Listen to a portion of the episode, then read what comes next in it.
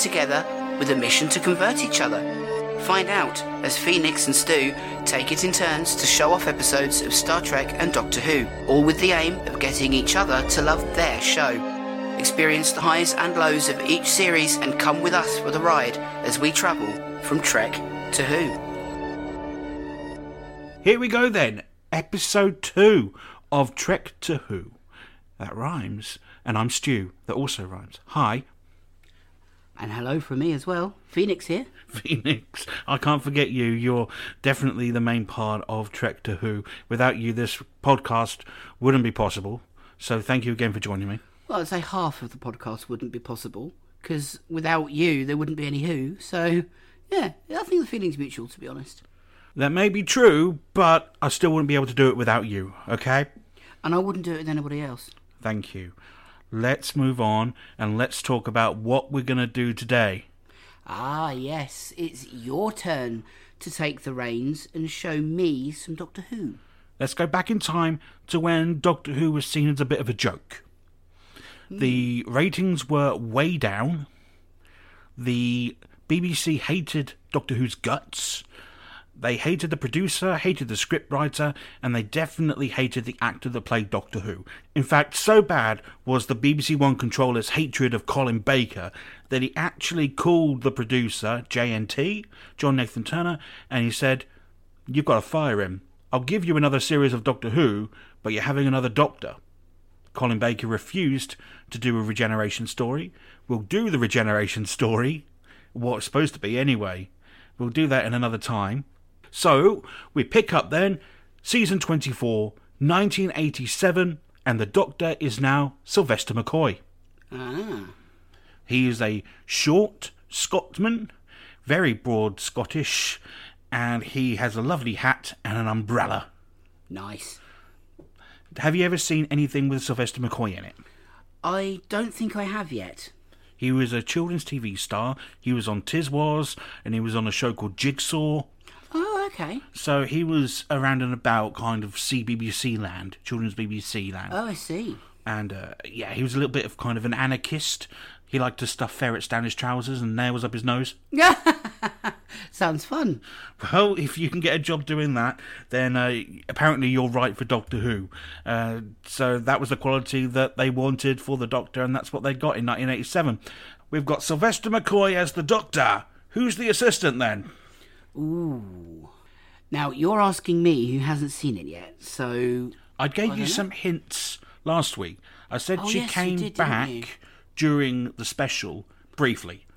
Yes, you did, and Bonnie Langford came back during that special. Oh, you know, you've just gone slap bang and got a bullseye straight away.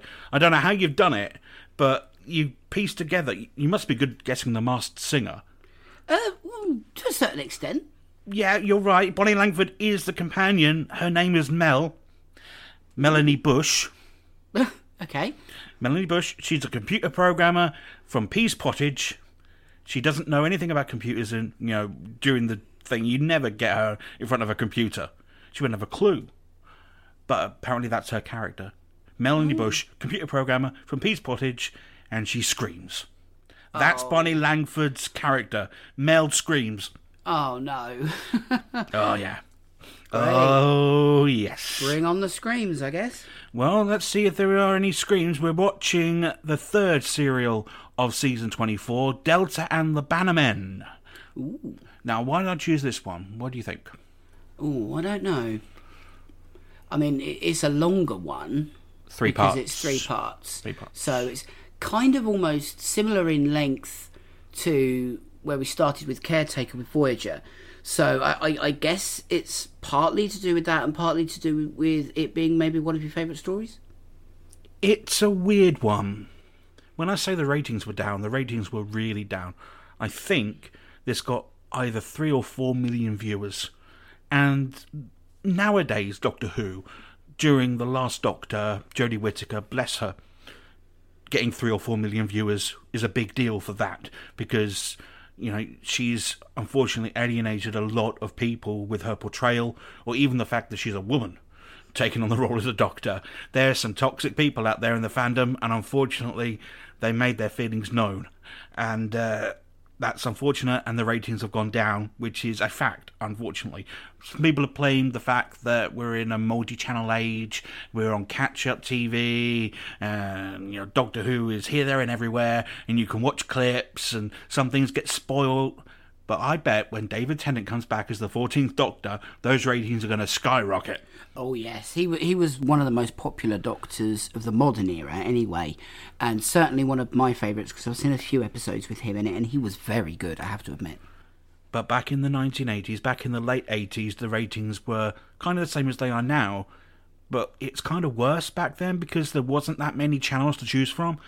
Sky TV was just launching around that time, but not many people really took it up. Definitely not like now, where you just plug a box into a wall and you've got 40 odd channels straight away on Freeview, or you've got hundreds of channels on Freesat, or you've got hundreds upon hundreds on Sky or Virgin. You know, it's not like that. It's you had BBC One, BBC Two, ITV, and Channel 4 was three years old. Well, around Wow. three or four years old in 1987. Oh gosh, yeah. So it's yeah, th- getting three million viewers on BBC One isn't great. No. and that's where we that's where we stand when we go and visit Delta and the Bannermen.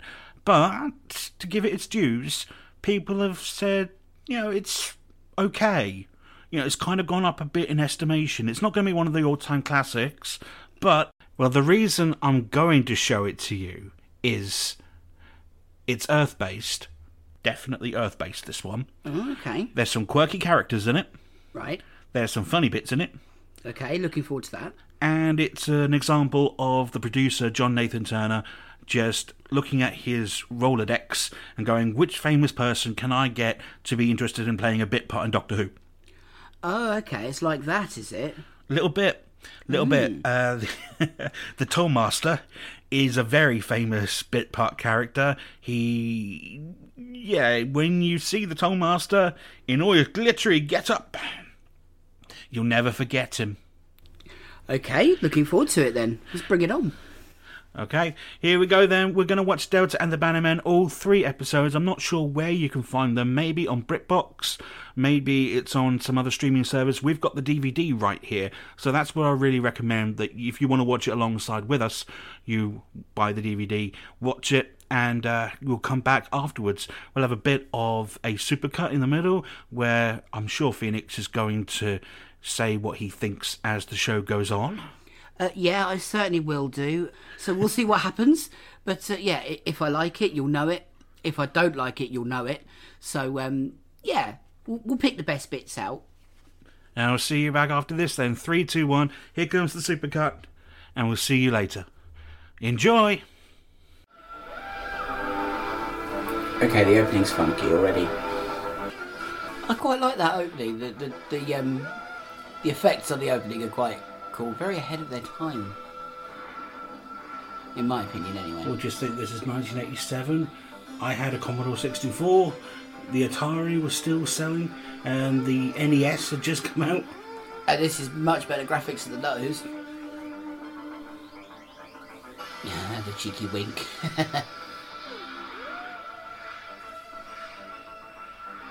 What do you think of the logo? cool. That's you can tell that's 80s, can't you? It's very Back to the Future. There's a lot of fighting going on. They look like the plastic army men you get. You know those giant tubs of those little green men, like like in Toy Story. it looks like those. Strong enough to run. Run where? Toll or to G? Okay, I love that the handle of his umbrella is a question mark. I don't like the look of this one little bit. What do you think of his uh, jumper? His pullover, though. That's also a question mark 'cause it matches the umbrella. Do you think it's a little bit much, or do you like it? It's different. I'll give it that. Oh my god. You want quirky? How It's much more quirky. How much more can you get? My Tonight God. is your lucky night. You are our 10 billionth customer. You say 10 billion people have come here. Freaking Ken Dodd. Congratulations. Hello, this is Agent Jerome P. Weissmuller speaking from Wales, in England. We've been selected. Very stereotypical American, isn't it? Well, you say that. I don't know what American secret agents are supposed to look like. Well, no, that's true. Nobody does really, do they? I mean, that's secret. But they stand out. They do. Navarino's 1950s. Not as much as Ken Dodd in that outfit, mind you. I think you could pull it off. You know, give you a nice sparkly hat. It's very purple and very sparkly. I think it might even be too sparkly for me. What about dressing as one of the Navarinos before they get transmogrified? Hmm, Not with all those eyes. The brochure shows a space cruiser, not an old bus. Chassis and the engine. A spaceship made to look like an old bus. Space cruisers. Come on, folks, on. Doesn't bode well from the beginning, does it? But it never does. None finer. Come on, folks. Clang. Have fun. Copy of it. Considering some of the visual, visual effects that were possible, like phasers on Star Trek and stuff, their shooting effects aren't really that great, are they? A few sparks from the end of a toy gun type thing. Sparks on the end of a gun, then you have sparks attached to the target. It gives the impression of what it's supposed to do, but it's not the same. You know, if they'd have used like like the phasers from Star Trek type effects, which was possible. You mean like have a visible ray that comes out? Yeah, that probably would have looked a bit a bit more in keeping with what they were doing with the rest of the effects, if you know what I mean. Oh, I like the music though. You hear anything yet? A radio receiver in a picnic basket.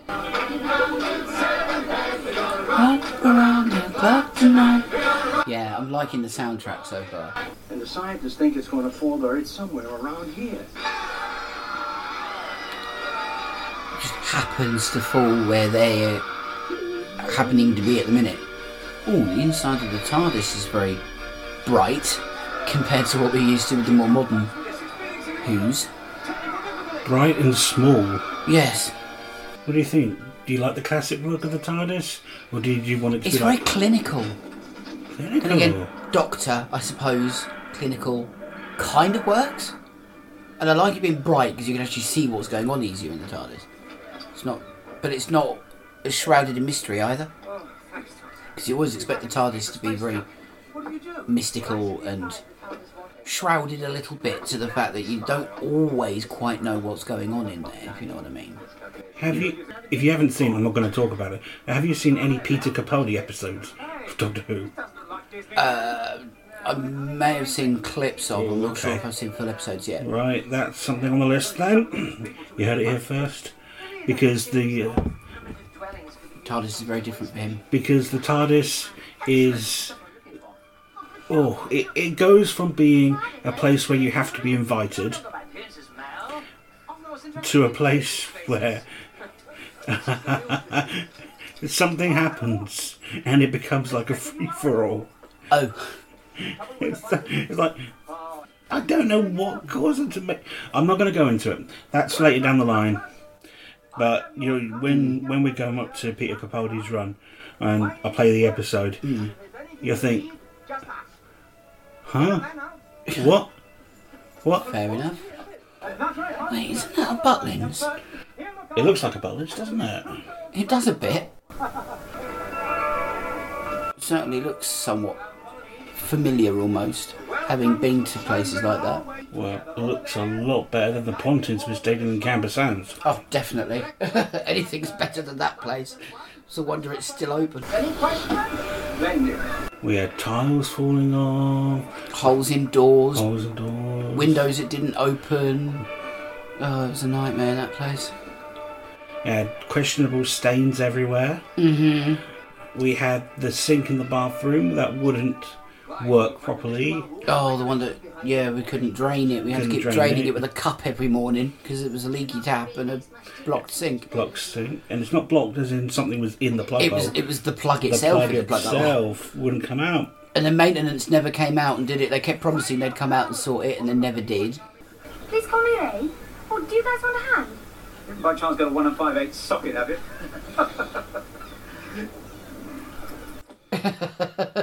and she actually did have the exact tool. Can you be trusted? Yes, completely. Discretion's my middle name. Really? I thought it was screaming. Oh, that's cruel. But of course, Get a big name like that in only to kill him off. God. I bet that's what he asked for, you know. It's like, oh, you can get me in, but you have to kill me off.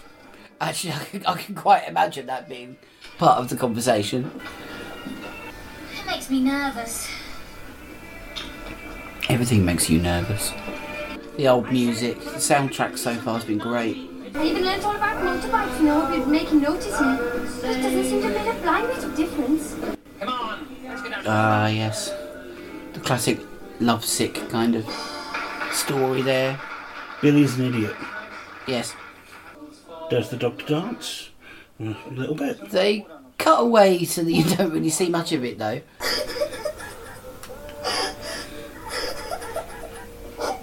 Ah, yes. The heartbroken because Billy's fallen in love with a random stranger who's not even human. That's it.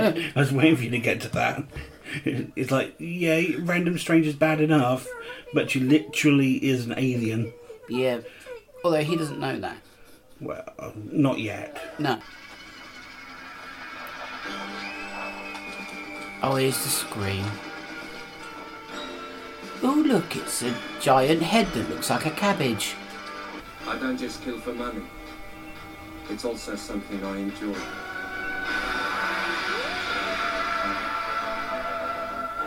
Episode one done. Honest verdict on episode one. It's good so far. Yeah. Quite, quite enjoying it actually. I think t- to me it's also fun looking at the bad effects as well as the good ones. I mean, when you compare how good the opening is and the effects on that to some of the actual effects you're seeing on screen during the episode, bit of a discrepancy there. But again, that's what makes it fun. That's why these things are classic. So I quite enjoy it. Um, Bonnie Langford's scream is rather annoying, but uh, you know I can block that out, I guess. It's not the worst one she's done when she was a companion. I can think of one other Oh, that is dear. just ear piercing. Two others.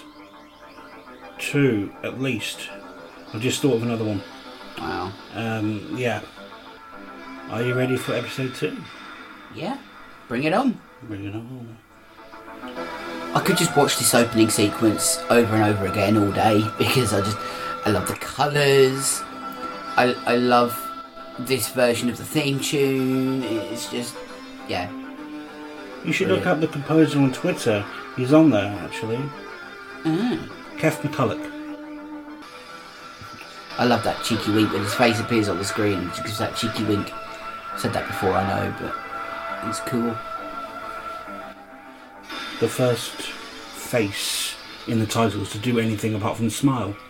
And this bounty hunter isn't necessarily an actor in real life. I mean, he acts, but he was the lead singer of the Flying Pickets, Oh my word! who uh, had a big number one Christmas 1983 with Only You. Oh, of course, yeah, I love that song. There you go, Mel Screaming Bush.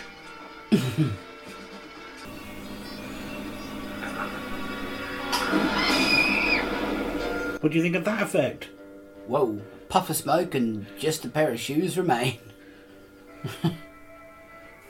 You'd think the shoes would have gone too, wouldn't you? But I suppose I had to leave something behind to show he'd been vaporised or whatever. Ooh, that is one ugly baby. That baby looks slimy, but it's not leaving any residue on the dress. Trust you to notice that. I'm just more in awe of how Billy is taking it. He's taking it very calmly, considering. I know he's like in love with Delta, but there's in love, and there's It's a good job we know that that's Delta because they haven't actually introduced her as such, have they? you're right. They've said Shimmeron Queen. And that's about it. Uh-huh. Uh, anything uh, in the last day or so? I shall ask my bees. They will. Ask my bees.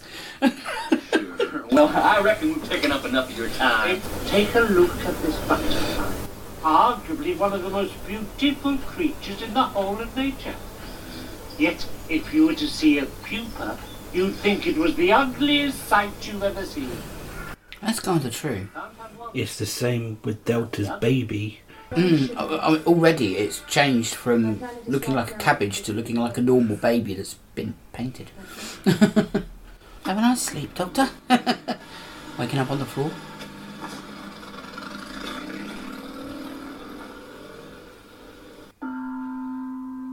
Hi-de-hi campers.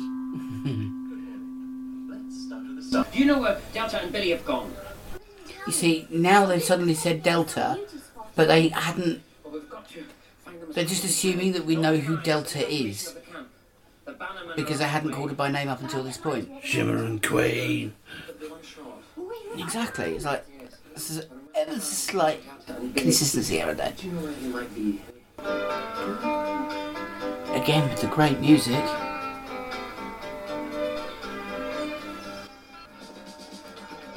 Only one step inside the TARDIS, and there's, they believe the whole lot. Well, so would You you. would. So would you if you were shown the inside of that.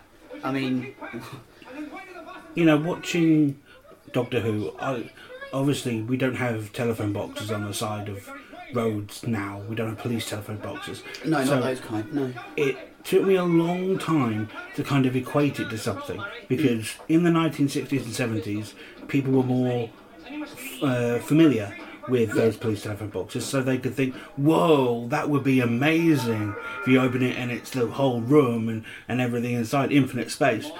And I saw a poster, maybe it was on Reddit, maybe it was on Twitter, that said, "Imagine for 21st century Yeah. viewers, imagine that the TARDIS is one of those internet."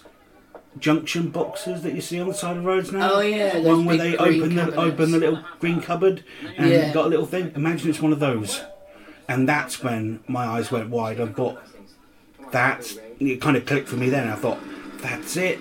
That's mm, imagine. Uh, what? Open it up. What? Exactly. I mean, you wouldn't know what to do or where to look or what to say. It's about a foot long, and then you open it up, and it's like infinite. Yes, that's how it got. Well, they should have took. They should have took a thingy with him. You know, he could have Burton. Should have took Burton with him. He'd have made a good companion. He would have made a great companion. What is top secret? You know, he's already been inside the TARDIS. That's more than a couple of the companions, actually. I mean, normally you just assume that travelling in the TARDIS with the Doctor is a prerequisite, but that doesn't necessarily mean that that has to be the only um, qualification to be a companion. You're wasting your time, boy. Well, it's better than. What do you think of Hawk and Weissmuller? As I said, else it, to it feels very do. It's stop transmitting. stereotypically That's why you American and I have rather than that satellite. And now listen to the voice natural, if you know what I mean. But in a way, it adds great comedy to it. They're, they're a great comedy duo.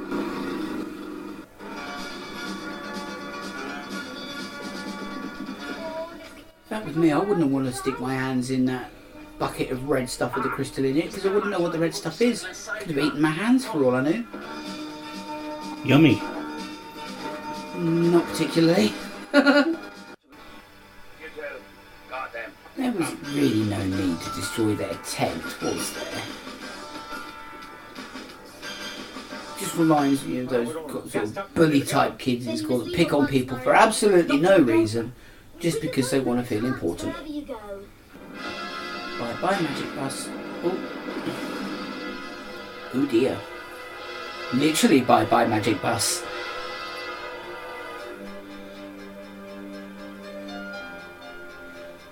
What are you picking up?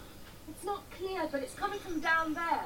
Well, there's nothing there. All the screen time she's had up until now. You never saw that Yeah. until now. How did you know that? It's his bees who are telling us to come. Quick! Oh, bees. Ooh. Whatever Gavrok's eating looks absolutely gross. I came here under a white flag, and I will leave under that same white flag. And woe betide any man who breaches its integrity. Step aside. Finish those prisoners. You tell him, Doctor. You tell him. Gavrok, it's over. You're finished. And we're leaving. Actually, I think I may have gone a little too far. I think I may have gone a little too far. you don't say, Doctor. You were quite forceful in what you said. So, second episode down. What do you think? Still enjoying it. I actually think this this, this Doctor's very good. I I like I that. like I like this Doctor.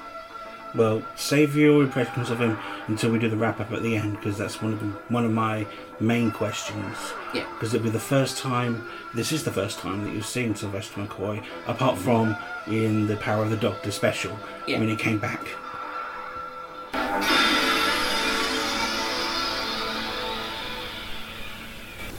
What do you know about life, Gavrok? Here's a question: What do you think of the recaps at the beginning of the episodes? Yeah, they work well um, because it does give you sort of like the most important bit towards the end of the previous one, so that it follows on without you forgetting what happened previously. Because obviously, when this was originally aired, I presume it wasn't one after the other like it is that we're watching it now. Be very weird if it was. Exactly. Let's see if I So- can find when it actually aired. Finish those prisoners. It aired on a Monday evening, the 2nd of November, the 9th of November, and the 16th of November 1987. Uh, so So- yeah, there was a week apart each time. So those recaps are actually helpful because sometimes in a week you might forget little bits that happened. And it just reminds you. sitting Around, hey. Oh gosh, that barely fits round his neck. That must have been so uncomfortable to wear. Oh, I was just looking for the neck pinching. Yeah. I'll have you out in a minute. Then follow me in your car. What do you think of Ray? She would have made a good companion, I think. She's Very resourceful and strong-willed. resourceful. She's not phased by aliens. No, she's not. Well, there was talk of her becoming the next companion, right? There was. Because mm. Bonnie Langford was in the process of leaving. But mm. when they made this story, Bonnie Langford hadn't made up her mind completely whether she was going at the end of this series or the next one. Ah, So they couldn't offer the companion role to Ray. which is a shame because I think she would have made a great one. They could have done what they've done in some other series and had multiple companions. Ray could have simply joined them. They could, he could have had two companions. That would have worked. That's happened before. I mean, look at Jodie Whittaker. Travelled with three at the beginning. to change an ordinary worker bee's larva into a queen. And that's all there is to it. I would not have gone anywhere near that high with all those bees. Not a fan of bees. Yeah, I don't think health and safety was a thing back then. He not? I dread to think how many times somebody might have got stung while filming those scenes.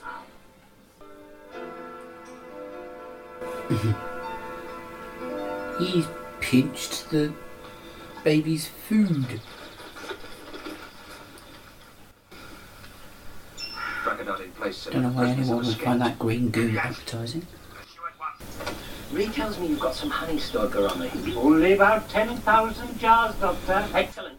When did Ray tell him that, considering he's not been here when they were shown the jars and they've not seen him since?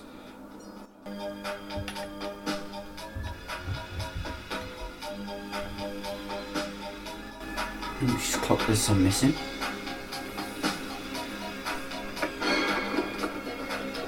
She's a look of a mum that says, I'm, I'm not angry, I'm just really disappointed. Yeah. Yeah, just- Yeah, I thought I recognised that look. You had it many times growing up, did you? No comment. I'm not angry, I'm just really disappointed. She saved Delta's life with a warning cry. She's now into the singing time. Do you think there are any more of them? so that tracker is. Oh dear. Imagine working for Gavrok. Oh, you'd be terrified every waking moment. I certainly would be. What's that? You put one foot in front of the other this morning. You shall die. No, exactly. But when What's you're that? pointing a gun at your own men. You put cream before jam on a scone. You shall die.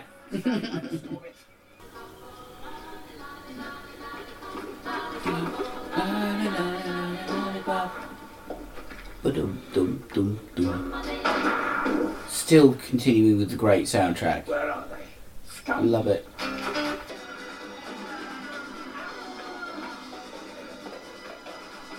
You'd think after the first couple fell, they'd run away. But no, they stayed there to get pelted with honey. For a lot longer than they probably should have. And, oh no, the bees are peeved. What do you think of that effect? That's an unusual way of depicting the bees, I suppose. All digital. I mean, to be fair, for its time, that would have been quite difficult to create, so it's done well. Imagine how many passes that had to go through because it's shot on videotape. So they had to take the tape and put it in a machine, and they had to pass it through one with one shot of bees, and then do it again with another shot of the bees, then do it again with another shot of the bees to make a swarm. Gosh, yeah. And the, com- that would have been and the computing power back in 1987. Mm. Oh, I, I, Billy's been eating the green goo. Billy's looking very shiny. Yes. I love that this is obviously just a Butlins, and they Mm. didn't have permission to remove the animals, the plastic animals. Yeah. the, the children's playground parts Yes. or whatever it is, yeah. So Yeah. they just use them. That's it. They become part of the story now. Now,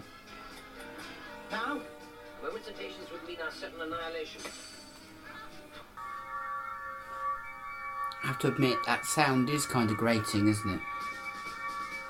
That frequency. I can understand why the Bannermen are running around in pain. Oh, steady on. Goodbye, Gavrok. Send him into disorientation so much that he falls into his own trap. Classic. That's quite a philosophical statement. Love has never been known for its rationality. Must have been so hard not to get those white suits really dirty. And I love how he takes his guitar. Billy takes his guitar with him. Yes. I won't forget you either. Oh, I almost forgot. Will you look after the Vincent for me? Remember to feather the clutch. She may not have got his love, but she got his pride and joy instead. And she seems pretty happy with that, but judging by the smile on her face. And there goes the TARDIS. And they're like, huh? What?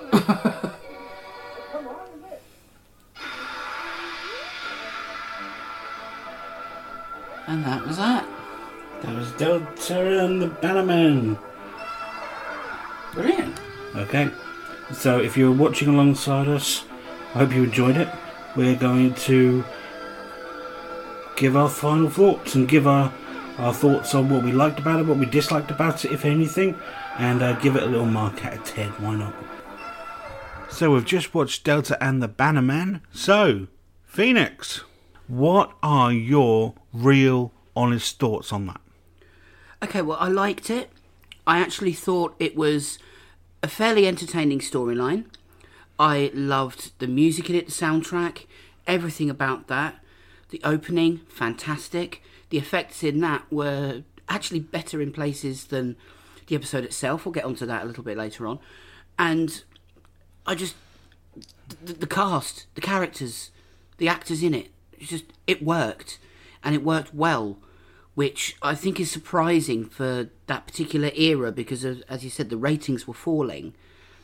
And if that didn't boost them back up, I don't know what would, because that was actually a really, really good set of episodes over a storyline. Well, second episode in, and what we'd love to do is bring the positivity back to the fandom because some fandoms are a little bit toxic out there, and we just want to bring the positivity back. And we do this via a positivity sandwich. So we say things we loved about the episode, a couple of things that maybe we didn't, and then we end it on stuff that we really loved about it. Phe, since you were the one coming to this blind, this is your positivity sandwich moment. Yeah, um, there were quite a few things that I liked about it actually. As, as I mentioned, the funky opening titles were just really, really good. I actually enjoyed an opening sequence that has funky colours and things like that anyway, so that just that hooked me from the start. And I like the the cast. You know, we've got Bonnie Langford, we've got Ken Dodd, some pretty big names in there, and that certainly added to the quality of the storyline and the acting within. And I love the fact that it's set in Wales. Um, my other half and I love going to Wales when we can, and um, it just sort of reminded us of holidays away, if you know what I mean. So that was a really nice thing. There were a couple of things that I thought were a bit hmm. In the beginning, the um, the Chimerons that we saw fighting alongside Delta, they look like those green plastic army men. You know, think of Toy Story and Sarge when, you know, yeah, it reminded me of those. Um, the TARDIS, for me, even though it's brighter, it looked very clinical and kind of reminded me of an Airfix model before it's been painted. So it was a bit, I don't know, different to what I would expect the TARDIS to be, but not necessarily bad, if you know what I mean. Well, as I said before, the openings effects are absolutely brilliant. I, I think they're fantastic. But then I was a little bit disappointed through the episodes on a couple of occasions with the shooting scenes because they were just. Do you remember cap guns when we were kids? Oh, yeah. It kind of. It's a bit like that, but with added sparks, sparks on either end. But you couldn't really tell where they were going until the sparks actually flew, and it, it just it didn't look as realistic as it could have done. Bearing in mind that at that time they had the ability to use effects to make I don't know lasers or something like that, a bit like you know the phasers in Trek, I suppose. And if they'd have done it a little bit more like that, because aliens are supposed to have advanced technology compared to Earth anyway, um, was a little bit unsure about the whole bees why they were significant, but at the same time, the effects they used for the swarm of bees was quite advanced for its time. So that was quite clever how they did that, and that would have taken them a lot of time to do. And uh, I can't help but think that Ray would have been a great companion. She just didn't seem phased by any of it. There was no confusion, there was no screaming, there was no, oh my goodness, I can't handle this. She took it all in her stride. She's resourceful, she's clever, she's strong willed. That would have been the perfect makings of a companion right there. They really missed a trick because even if they weren't sure what Bonnie was going to do, they could have had both. They so could have had both. Doctor Who has had multiple companions in the past, um, even recently, so you know it could have worked. Uh, other than that, I think the actress who played Delta was a little bit wooden, but on the whole, the guy who played Billy is a fantastic singer. Absolutely brilliant. As I said, I love the soundtrack, everything about it, and I loved the whole setting of it being in a Butlins as well, going back to the whole Wales thing. And it actually kind of reminds me a little bit of um, Star Trek with the scenes in space, like the original series, and the way they did some of that. Uh, the effects that they used for space and things like that did remind me a little bit of Trek. So, in a way, it kind of hooked me that way as well. I mean, if I was to rate this episode out of 10 now, um, then I'd give it uh, an 8.5. But if the shooting effects and a couple of the others were a little bit better, then it definitely would have made a 9. That's a good sandwich. I love what he's having. That's lovely. All right, what did you think of Sylvester McCoy? It's the first time you've seen him properly as the Doctor doing his doctorly thing. I mean, you saw him as the Doctor come back, the hologram Doctor, one of them, Yeah. in The Power of the Doctor, the Jodie Whittaker special. But this is the first time you've seen him properly. What are your honest thoughts on him? I think he's a great doctor, actually. I loved the whole um, question marks theme for the outfit and the whole um, fact that the handle of his umbrella is a question mark and things like that, which people might not always notice straight away. They'll notice eventually, but not always straight away. But the first thing I said when I saw him was, oh, handle of his umbrella is a question mark. And it just ever since then, and the fact that it matches his jumper because he's got the question marks all over it, that and, and everything like that, I thought, you know, that's that's pretty cool. I liked the way he handled Gavrok and the sort of assertiveness that he's got. But for an intergalactic time traveller, he has this weird obsession with Earth motorbikes. But actually, I think that makes him really quirky. I mean, I'm not necessarily a fan of motorbikes per se, motorsport maybe. So I can see why he likes them. Anything that goes fast, yes, please. And I just think that adds to his whole character. All right, next time we come back to Doctor Who, we're taking it all the way back to the 1960s.